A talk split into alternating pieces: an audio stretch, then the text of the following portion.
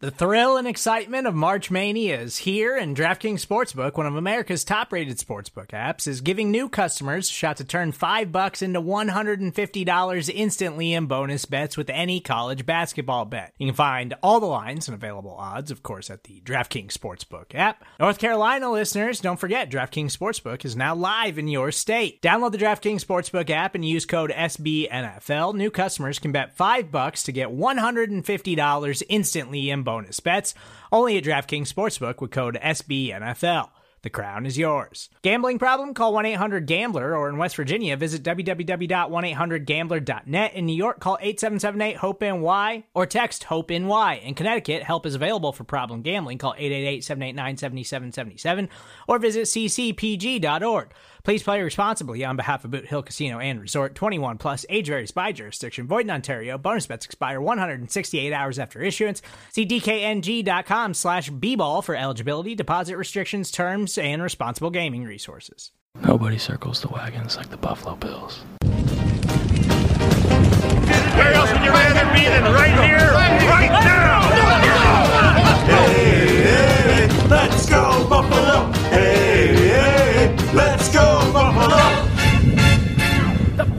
Make me wanna. Welcome to the Circling the Wagons podcast, a podcast discussing the Bills all year round with interviews, news, recaps, and insightful fan discussion. Most times. Here's your host and lifelong Bills fan, Nate. Hello, everyone. Welcome to another episode of Circling the Wagons, a Buffalo Rumblings podcast. I'm your host, Nate. Thank you so much for joining us. We are less than a week away from the NFL draft, so I wanted to have a special guest on to talk everything Buffalo Bills in the NFL draft, and that person is none other than the co host for the Nick and Nolan podcast, Bruce Nolan, aka Bruce Exclusive. We talk about a ton of things in this episode, including when Bruce started following the NFL draft, his process for ranking college prospects, some positions that he's looking for the Bills to draft, and his thought on some players that have been commonly mocked the Bills lately in the second, third, and fourth rounds. So without further ado, let's start this crossover pod. He is the co host of the Nick and Nolan podcast, which airs twice every week on the Buffalo Rumblings Podcast Network.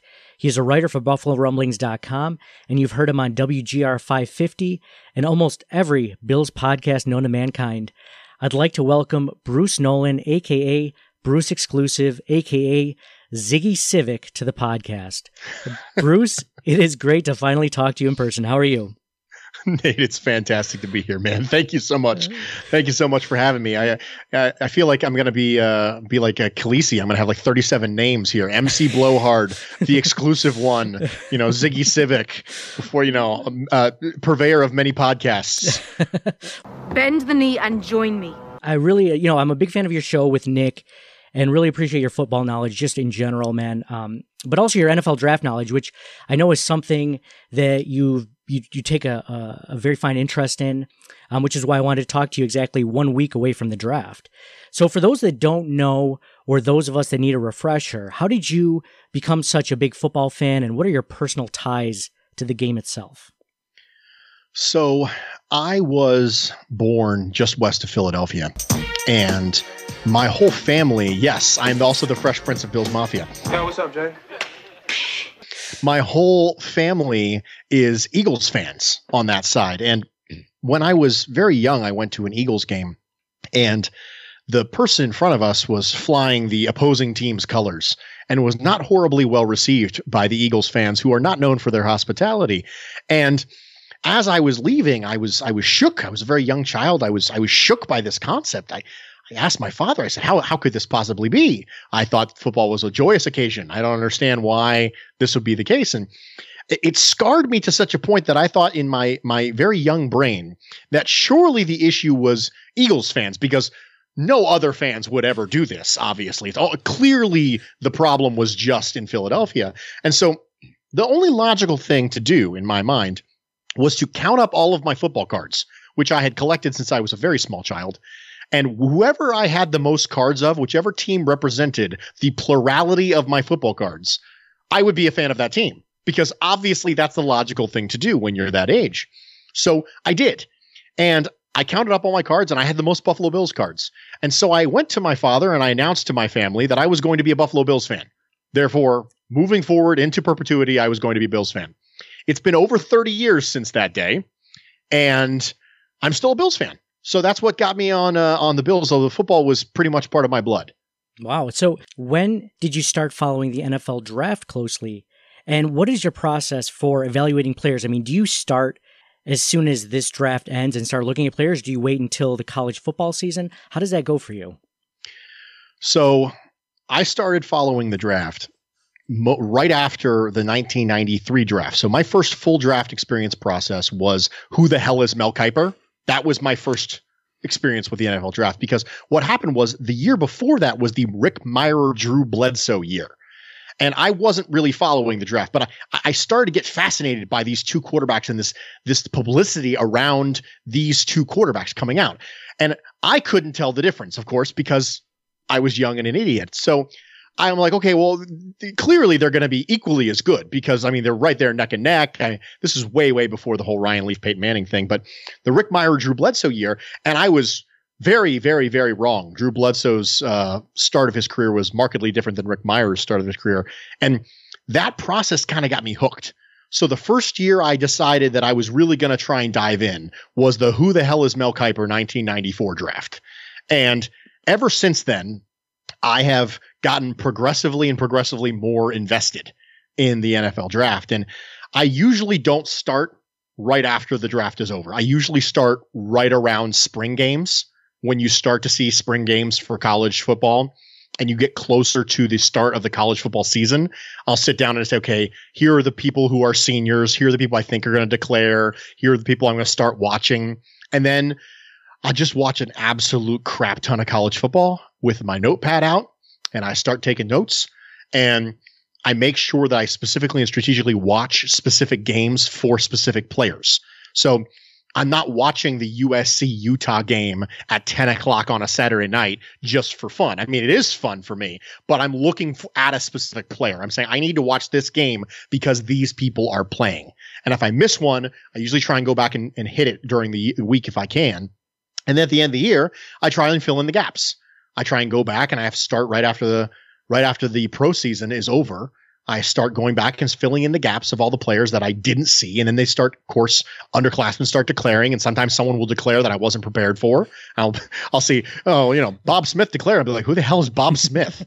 like, I'm like, I don't, I don't know who that is. I gotta, I gotta go back. Yeah. And so sometimes I'll go back and, and it all kind of accumulates with, uh, with the NFL draft, which is a, a big deal for me. I used to do a mock draft that I would do in the just for the first round, and I would put it on the old Buffalo Bills message boards every year, and I was really excited. That was the that was the pinnacle of the Bruce experience at that point. I was really excited about it, and it's just something. It's something that really fascinates me because of the strategy behind it, and so I got hooked on it early, and here we are. Now, I'm always curious of with anyone that, that takes a look at the draft, especially when you have like two big teams playing each other. Like, for example, LSU Clemson. Now, I know there was a national championship game and that was further down. We knew who was big then. But I mean, if you watch a game like that in the first week of the season, how do you pay attention to 10 prospects on each side of the ball? Um, you know, it's people that could be potentially be drafted. You have to watch every play over and over again to like to see you know how did the offensive lineman do against the defensive lineman on the other side of the ball and the wide receivers and the safeties i mean it's all in one play it occurs how, Yeah. how do you do how do you do that I, I can't speak to anybody else. What I do is I'll separate it by quarters. Mhm. So what I'll do is the first quarter I'll watch just just line play, just line play. I won't even take my eyes. I, the quarterback could be could be throwing the ball, you know, up into triple coverage, and I won't be paying attention because I'll only be looking at the line. Mhm. And then maybe the next quarter I'll I'll look at secondary levels. I'll look at the linebackers and I'll, I'll try and gauge read and react and stuff like that. But there's no possible way you can do it without multiple watches. You can't. At least as far as I'm concerned, I haven't figured out a way to watch 11 people simultaneously. Um, I'm not that good at this point. If there are people out there who are that good, then you know my tip of my cap to you. But it, for me, it requires specific discipline to be able to say, okay, this is the time I'm going to watch these people. This time I'm going to watch these people, and then you got to go back. Gotcha. Gotcha. So this is the first year. I mean, the draft will be televised but this is the first year where it won't have all of the theatrics that it normally does. There won't be the green room in the back. There won't be the the players with the agents, you know, gathered in a big room. Um, there won't be the commissioner going up to a podium, you know, in front of a, a bunch of fans. Uh, this is going to be something very different than we've seen in a long time. Um, what's one thing that you'll be missing about the draft not being shown in its normal fashion on TV? the joy of the draft for me is in the strategy behind it and the team building philosophies. So basically, my experience will be almost identical. However, my wife watches it with me, and my wife absolutely loves when they come out on stage with their suits. And she goes, Oh, I like that guy's suit. Oh, I like that guy's suit. He looks like a nice guy. I hope we draft him. He looks like a nice, nice young man. And so that's something I'm going to miss because I love sitting next to her while she watches them intro and you go, oh, oh, oh, oh, I really like his suit, or oh man, I don't, I don't like his suit at all. Mhm. No, no, I, I hope we don't draft him. I don't like his suit. So that's something I'm going to be really, really significantly missing because my wife and I have been together for a long time, and every single year I look forward to sitting next to her while she goes through this yes, no, yes, no, yes, no judge of their fashion. Mhm. And this year I'm not going to get it. Do they, now, don't they all look nice because they all just got drafted and they're all happy and they all just became millionaires? Well, you know, Stephon Gilmore didn't look very happy when we drafted him, so I guess it's not. It's entirely possible to not look happy while dressed in a really nice suit and getting a million dollars in generational wealth secured for your family. There is a possibility that you could not look happy. Stephon Gilmore has proven that. Yeah, yeah. I remember at the time listening to WGR the next day and everyone saying, "Oh, it doesn't really matter. I mean, who cares what?" It and it turns out that it actually did matter, and he really wasn't happy at the time, or at least that's what we suspect. Um, you know what I Well, he didn't get to be on t- television, so you know, Yeah. he was like, "I'm not going to. My family can't watch me. I'm not on television." Um, you know what I think I'm going to miss the most about the draft uh, being televised in the same fashion is I'm going to miss Roger Goodell getting booed every pick in the first round. I don't know why. I just think it's hilarious that NFL fans that paid that much money to go to that venue boo the person who's putting it on. To me, it's just, it's just, I don't know. I just get a kick out of it. Welcome, football fans, to the 2018 NFL Draft, Texas style. I can't believe you guys are booing the Cowboys. Come on. they boo the person whose salary they are paying by doing this. Oh my goodness, it's just it's just funny. Okay, let's talk um, positions uh, for the Bills in the draft. Now, last year after the draft, you gave the Devin Singletary pick an F because it seemed that the Bills already had their starting running back in LeSean McCoy. But you also said if the Bills cut LeSean McCoy, which they did, that you'd make the pick an A because you really like Devin Singletary as a player. Now, this year, what's a position, if any, in which the Bills could draft a player in the first few rounds that would make you give them an F regardless of the talent? I don't think that there would necessarily be an F, but I have a hard time imagining a path to reasonable snaps for a three tech defensive tackle. So if we are at 54 and, you know, Ross Blacklock, for example, is the pick, you look at yourself and go, okay, he walks in the door at as DT6. I mean, I, I just, I just, I don't see a path to meaningful snaps. And so positional value matters. And obviously, you know, best player, but I, have a hard time imagining a three tech defensive tackle being the best player on the board relative to the value and the snaps you're going to get from that person. And this is not a scenario where you're you're planning for next year either. You have multiple defensive tackles under contract for multiple years. And it just it might be the least necessary position on our team right now. Mhm. I'm trying to think pretty much every position is a higher need than defensive tackle. So I think that defensive tackle high would be something where I would just go throw my hands up in the air and go, "Oh, okay, but why? So, so what would you say you're doing here? and I would be a little confused by that. And so last year with Devin Singletary, I, I railed against the pick, not because I didn't like Devin Singletary, because I said, what, what, what, what I don't want to waste Devin Singletary for a year. I, I, I railed and said, you didn't have to season a running back. You don't get a running back and you stash him for a year, hoping you can use him next year. When you get a running back, you put that guy on the field right now and start earning that rookie running back window when you have a, a, player come into the league in his athletic prime and a player who I am not interested in giving a second contract to. And so I was not a fan of that one. And I don't think it would be quite as significant for defensive tackle just because positional value is always going to be higher at defensive tackle than running back. But I have a hard time imagining a path to the roster or any sort of meaningful playing time at that position. That's a good one. I hadn't thought of three tech. Would you put one tech in there as well, just with Star Lotulelei and um, Harrison Phillips and potentially Vernon Butler? I think one tech is an easier path to the roster than three tech right now, mostly because you can imagine a 2021 Bills team without Star Lotulelei.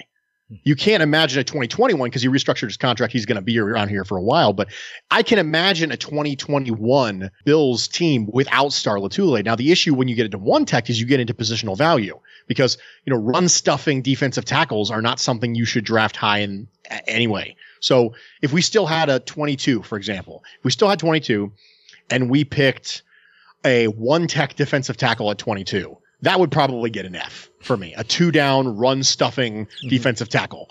Um, that's just a, a tremendously poor use of positional value with your with your resource allocation. So I think one tech would be easier to roster, but also one tech has less value. So I'd probably be just as irritated with either one of the defensive tackle positions. I'd find a reason to be irritated in general. what what what about quarterback? I mean, and, and do you think I mean, I, I feel like it would just be awkward if they drafted a quarterback in the second round if somebody fell um, to that spot. And and follow up to that question is: Should the Bills even consider drafting a quarterback this this year? I personally think they should. I absolutely think they should. I think when you have a team that is ready to contend for deep playoff runs, that can be quickly, quickly abolished by a quarterback injury. And I'm not okay with Matt Barkley as the reason why this team ends nine and seven instead of 11 and five and misses the playoffs. And so being able to have a quarterback who can float the boat for a little bit and make sure you don't take on too much water in the event of a starting quarterback injury is impressive resource allocation. It is risk management is what it is. And part of your luxuries when you have a good team with now a ton of holes is you have the ability to make risk management calls.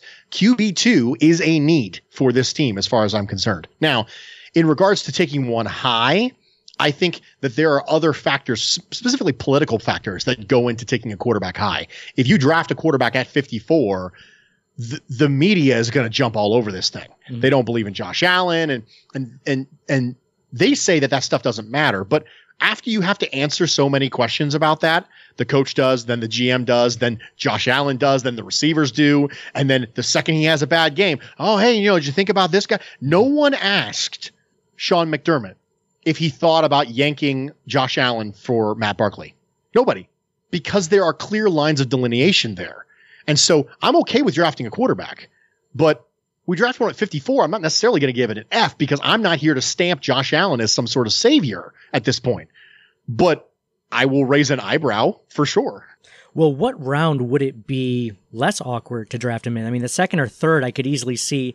I mean, in the third, I, am thinking back to the RG3 Kirk Cousins draft where, you know, RG3 was drafted number two overall or whatever, and then Kirk Cousins was drafted in the third round. It's like, huh, okay, I guess you're kind of hedging your bets there.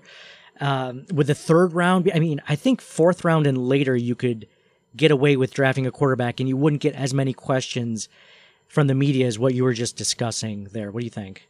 I go day I go day three. Day absolutely. i I'd start looking in the fourth round. You know, people like James Morgan, Anthony Gordon, those are the people who, if I'm going to take a flyer on a late round pick, I'm going to start looking in round four, which is ironically enough, right around when you start looking for specialists. Mm-hmm. That's when you start looking for kickers and punters, you know, who are really good. So I, I, I view that in the same light.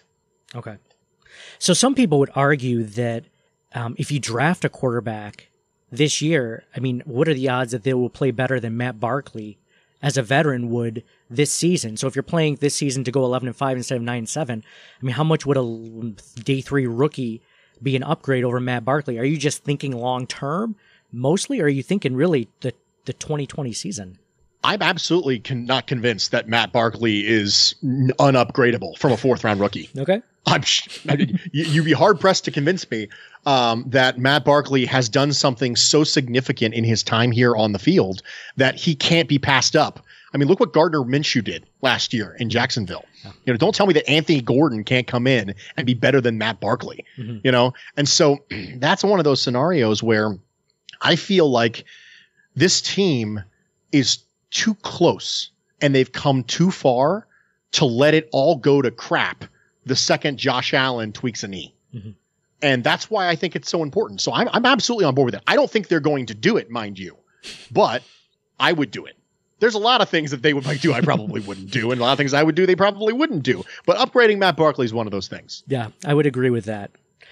Let's talk about. I want I want to give you some players that I've seen from a bunch of different mock drafts. I've compiled a list of um, several that I've seen being mocked to the Bills quite often. And I want to get your thought on them. Just give me a quick spiel on these players and if and if you'd like them um, to be where they're taking taken for the Buffalo Bills and if you think it's a good fit. So in the second round, I have running backs Jonathan Taylor from Wisconsin and J.K. Dobbins from Ohio State. What are your thoughts on those players? Jonathan Taylor might be the best pure running back in this class.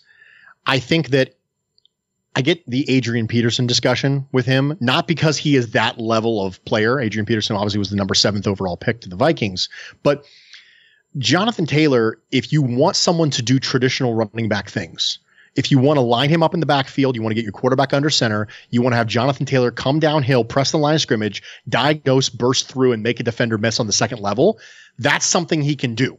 And he does it at a higher level than probably anybody in this class. Now, there are questions with Jonathan Taylor. There's ball security questions. There is workload questions. He carried the ball an astronomically large amount of times in college. And so when you have that workload combined with the fumbling and you think to yourself, goodness gracious, like this guy, this guy might not last to the second contract. Because remember, there's a lot of NFL teams who are really worried about giving running backs second contracts. I would make an argument. I don't care if he makes it to the second contract. It's not my problem. That's somebody else's problem. But there's plenty of people who actually think that way. So if you are a team who wants a long term five to seven year starter at running back, you worry about the tread. With J.K. Dobbins, I'm higher on J.K. Dobbins than most, and it's not because he's an Ohio State guy and I'm an Ohio State guy. That's not it.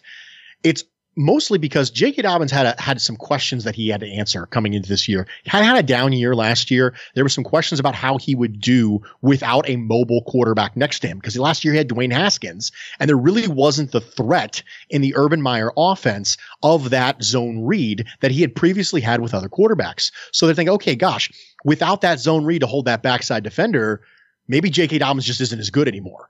And this year, that wasn't the case at all. This year, you know, Justin Fields was markedly hampered by a knee injury for a lot of the year, and J.K. Dobbins still was able to produce. The thing I like about J.K. Dobbins is that sometimes with running backs, you get big play, explosive ability at the expense of negative plays. Barry Sanders, of course, was famous for this, right? He'd go negative two, negative two, 60 right? And that was just the way it is. CJ Spiller was like this because he was allergic to contact and didn't want anybody to touch him. Whoa, no touchy. No touchy. No touch. So there was something along those lines with other running backs where you have this big play potential, but you have it married to this possibility and probability of negative plays. Finding a running back who can hit the long ball without a running back who consistently tries to hit the long ball and suffers because of it is rare. J.K. Dobbins just makes the right decisions. He makes the right calls. When he's pressing a line, if there are only three yards to get on that play, he will get you three yards. If there is a possibility that can be 30 yards, he'll get you 30 yards.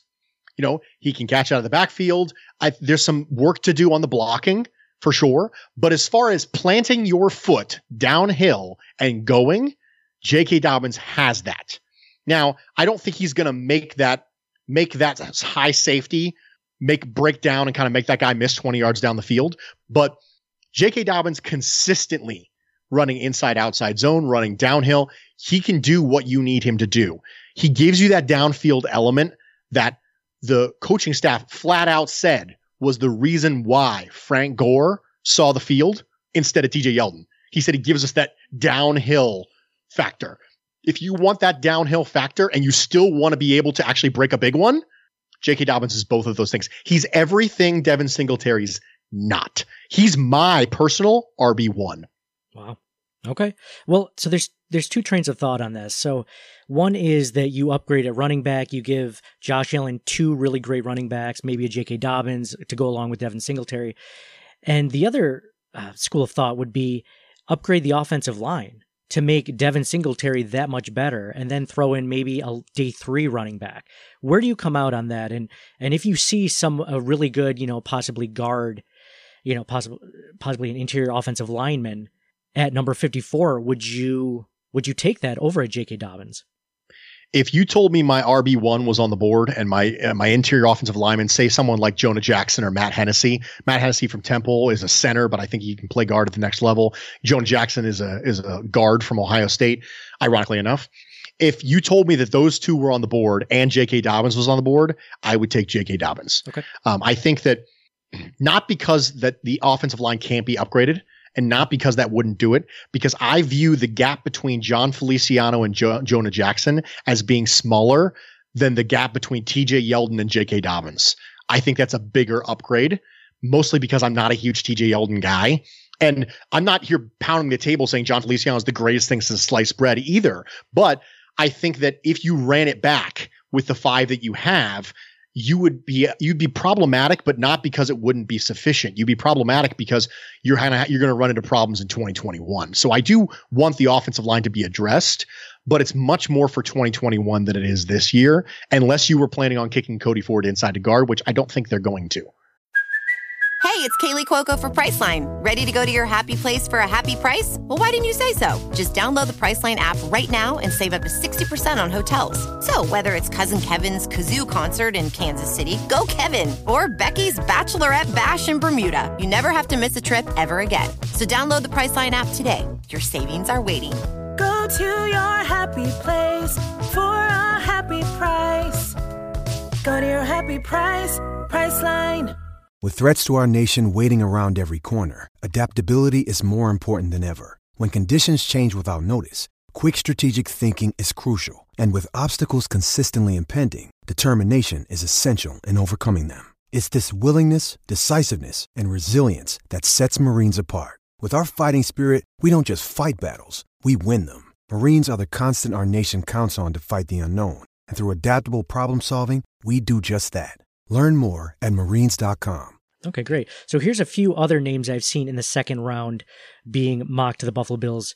Um, Edge Curtis Weaver from Boise State, which I know that you said you've had a little bit of a crush on earlier in uh, on your podcast with uh, with Nick. Um, what do you think about uh, Curtis Weaver in the second round? I like Curtis Weaver. I do. I, I think that I think he gets.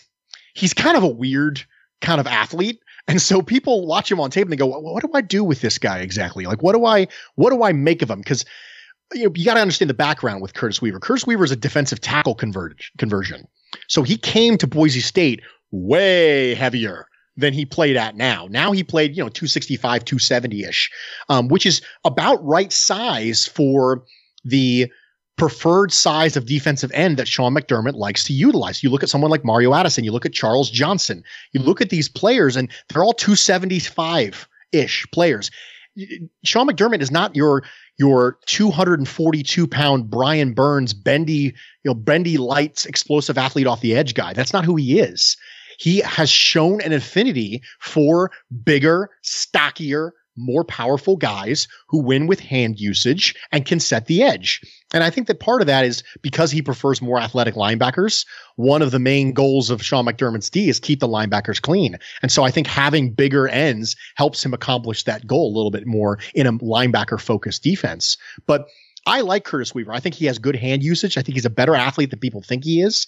I think I like his lateral agility. I like the ability for him to quickly get up and under into a lineman's pads. He's not an explosive, bendy athlete. You're not going to see him motorcycle turn his way around an offensive tackle and, you know, reach out for a crazy, bendy, flexible strip sack. That's not who he is. But I think Mario Addison is a fairly decent comp for Curtis Weaver. And if you told me you're going to get that kind of career out of a, a player at 54, I'd sign me up all day long. Mm-hmm. Well, what about another player I've seen mocked to the Buffalo Bills a lot lately? Um, the edge defender Jonathan Greenard. I've seen a lot. W- which one would you choose? Would you choose him over Curtis Weaver? And um, do you see him as more of a fit? I would take Weaver over Jonathan for sure. Um, I am not a, I'm not opposed to Jonathan Greenard at all. I'm not opposed to him. In fact, I think one of the things that was interesting about watching him is I initially started watching Florida in one the, in the opening game against Miami, and I started watching them because I was looking at Jabari Zuniga, who is the other edge for Florida.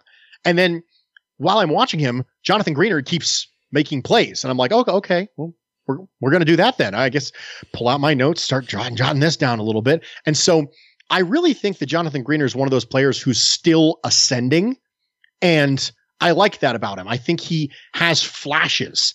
And if he can be those things more consistently, then that's great. But he is absolutely process for sure.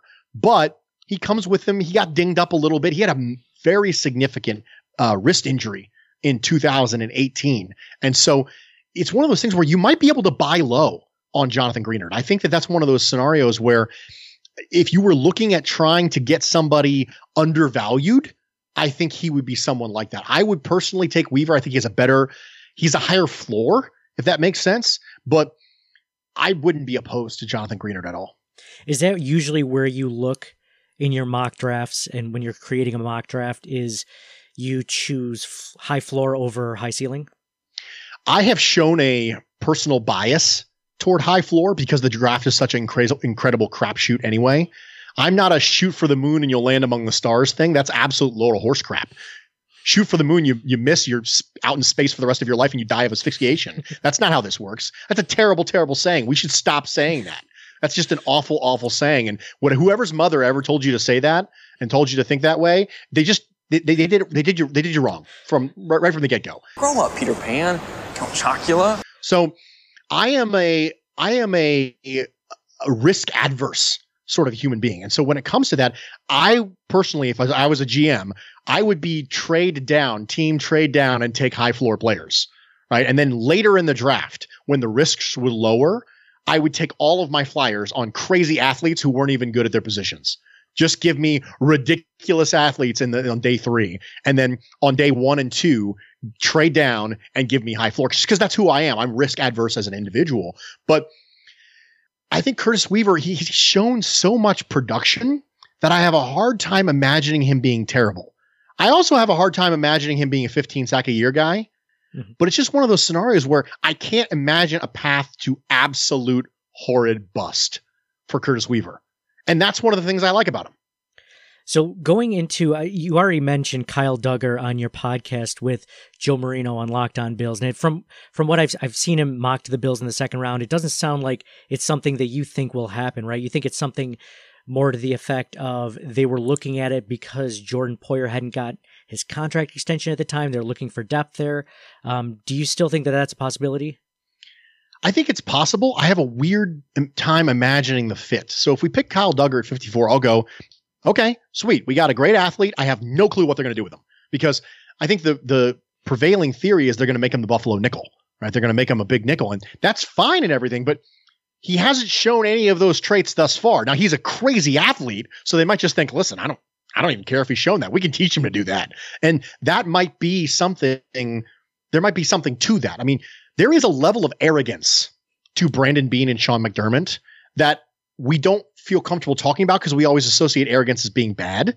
But really, when you're a GM and you trade up all the time, like Brandon Beane does, that means you're arrogant. You believe so strongly in your process, you're willing to sacrifice picks to get your guy because you believe so strongly that your guy is going to have a higher probability of being the guy than everybody else's guy. I am so much better at this drafting thing that I'm going to trade up to get my dude.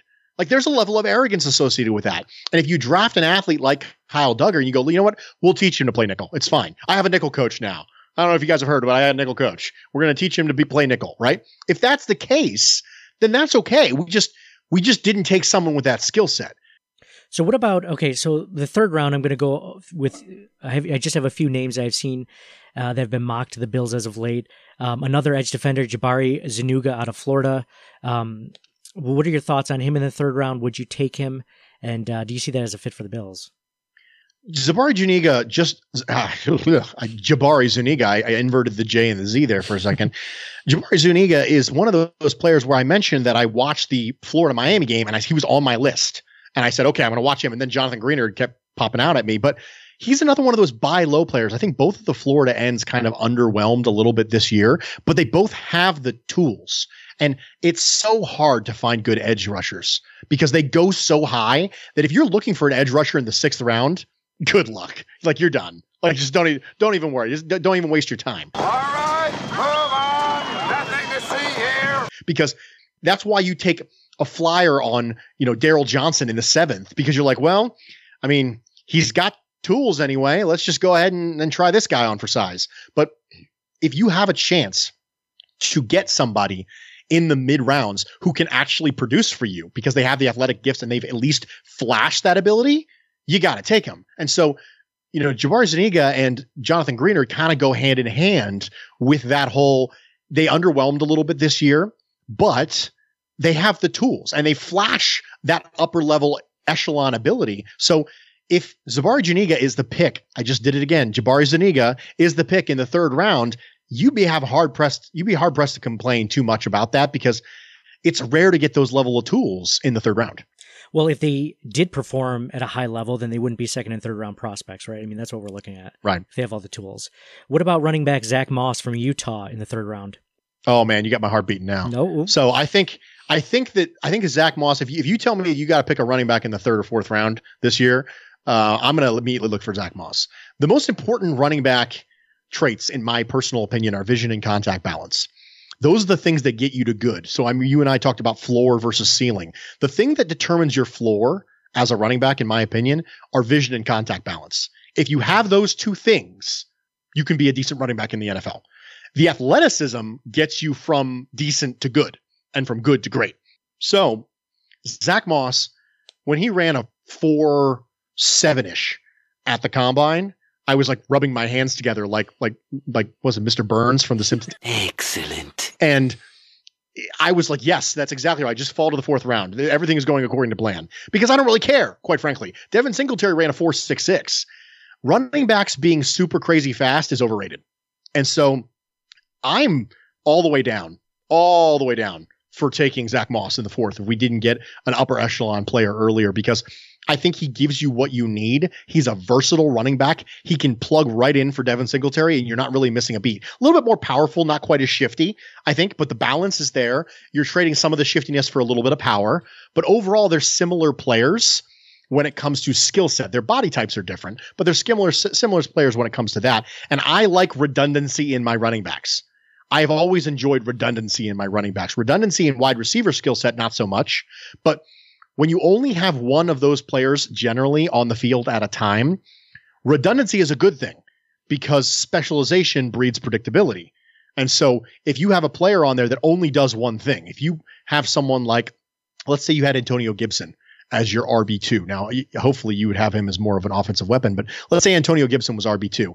Antonio Gibson's ability to run between the tackles is um, how you say less than desirable. And so if you put him in the backfield, they're probably not going to run inside zone. There's probably not a lot of trap game going on there. There's not a lot of power. Uh, at that point, we're probably doing something on the perimeter. And I don't like tipping my hand to a defense because one of the benefits of playing offense is I know where I'm going and you don't. And that allows superior athletes to be superior. But if I tip my hand by not having a redundant player, then that's bad. So I actually like the redundancy in the running back. So I'm all aboard Zach Moss. Okay. Okay. The last uh, player in the third round that I've seen mocked a lot to the Buffalo Bills. And the only reason I want to go through them is because, you know, the the closer we are to the first round, the more likelihood it has to happening, right? There's more picks happening, is the more you go down. If I say what the seventh round mocked uh, wide receiver is to the Bills, I mean it's almost not going to happen, almost guaranteed. But one I one name I've seen quite often is wide receiver Bryan Edwards out of South Carolina in the third round. What are your thoughts on him, and do you do you like that fit for the Buffalo Bills? I do like Bryan Edwards. I really think that Bryan Edwards had an unfortunate unfortunate offseason because because of the injuries and because he wasn't able to get in front of people the way that he wanted to, I think that he's going to drop just because teams are going to be gun shy. Teams are going to say, "Listen, I, I, just I just didn't get a chance to confirm my questions. You know, I didn't get a chance to get the medicals. I didn't get a chance to meet him. I didn't get a chance to do these things. But when you turn on the tape, Bryan Edwards has the requisite skills to be a good receiver in this league. Not an okay receiver, a good receiver. You know, he has the burst, he has the ability, he has the size. He can win in contested catches. He can win on multiple different breaking routes. A lot of times with some of these taller players, you worry about how well they can sink their hips and get out into horizontal wins. And he can win horizontally. And so that's a unique thing. One of my things that I always yelled about with Tee Higgins is that I don't trust Tee Higgins' ability to run a full route tree. And I think that Bryan Edwards is markedly ahead of him in that in that regard. But it's unfortunate because I think some team is going to be very, very happy in two years that they didn't let him slip past them and they took a little bit of a risk. Outside receiver or slot receiver? Um, I'm okay with him being in the slot occasionally. I don't think he's got quite the short area quickness that you're going to look for from some of your slot receivers. But if you're going for a big slot, sure.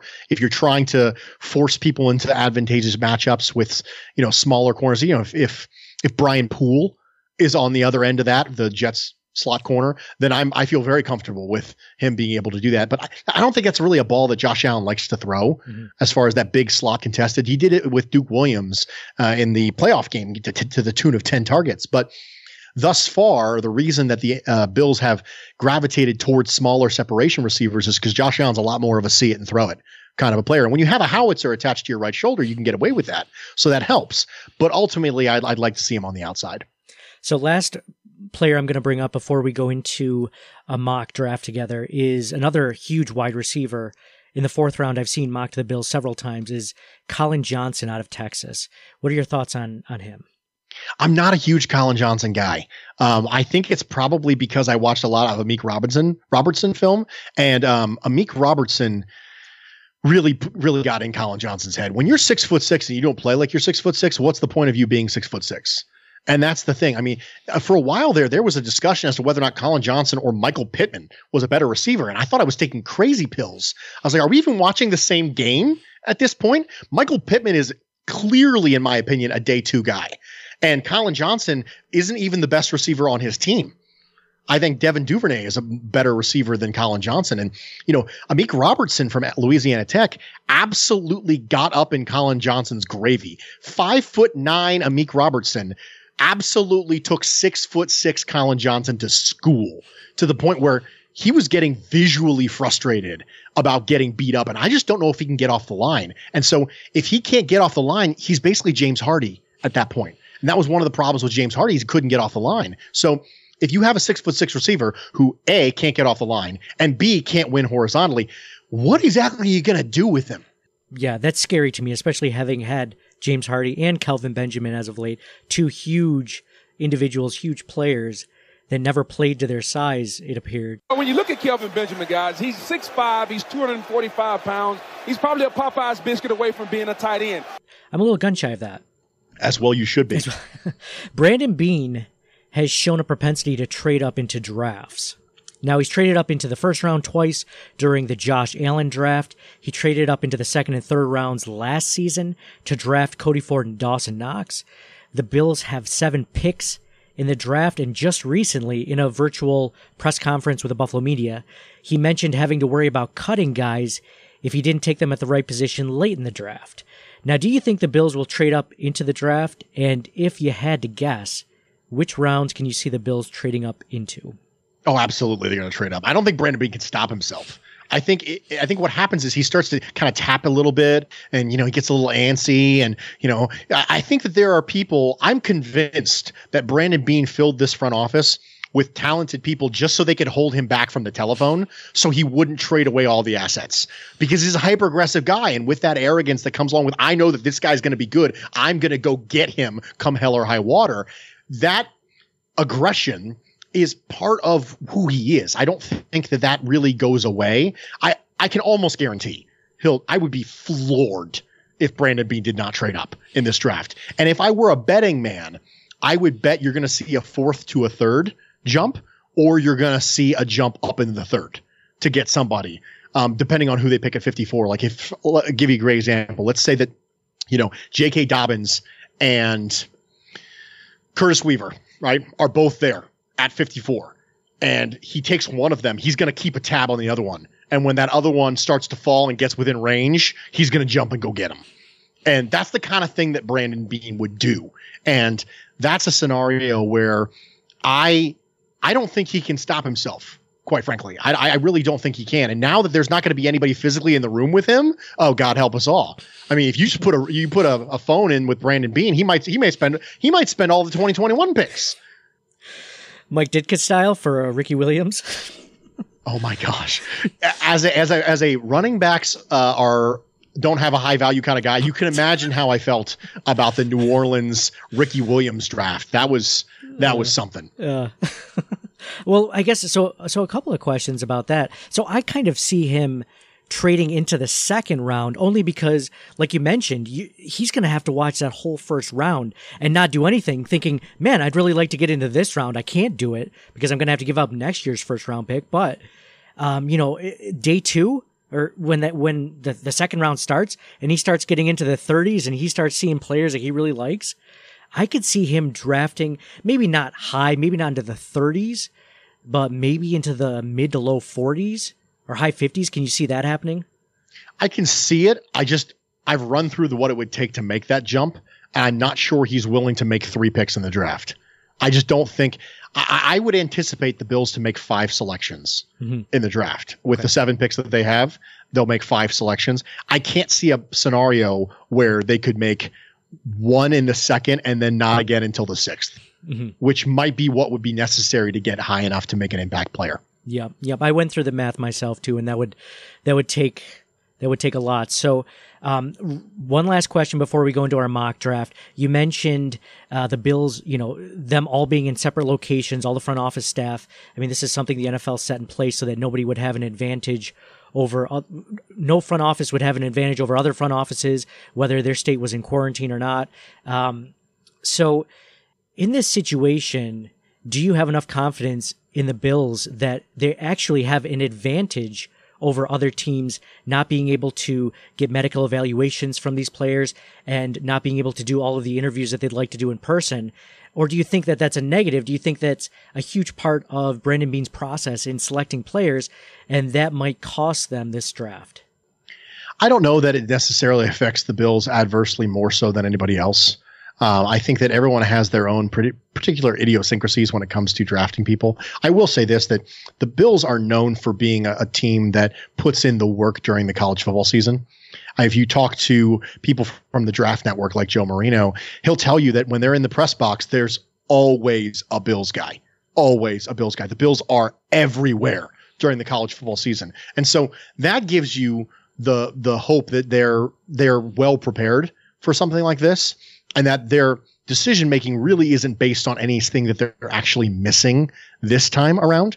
But on the other hand you know other teams are other teams are ubi- ubiquitous too. I mean it, it's not one of those things where i mean as- unless you're a bengals fan and you have you know eight dollars spent on scouting and we were convinced that the vast majority of bengals stuff actually comes from dra- draft twitter you know unless that's the case then i think you're going to be probably equally as effective So that does it for the first half of the conversation with Bruce about the NFL draft and some commonly mocked players to the Buffalo Bills in the second, third, and fourth rounds.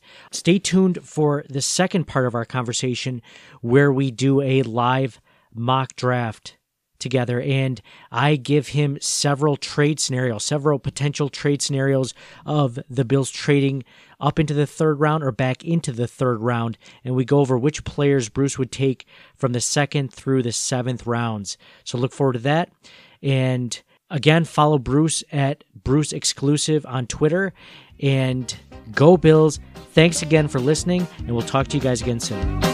Thank you for listening to the Circling the Wagons podcast. Download and subscribe to us in your favorite podcast service. Email us at ctwpod at gmail.com. That's Charlie Tango Whiskey Pod at gmail.com. Follow us on Facebook and Twitter at ctwpod. And most importantly, go Bills! Nobody circles the wagons like the Buffalo Bills.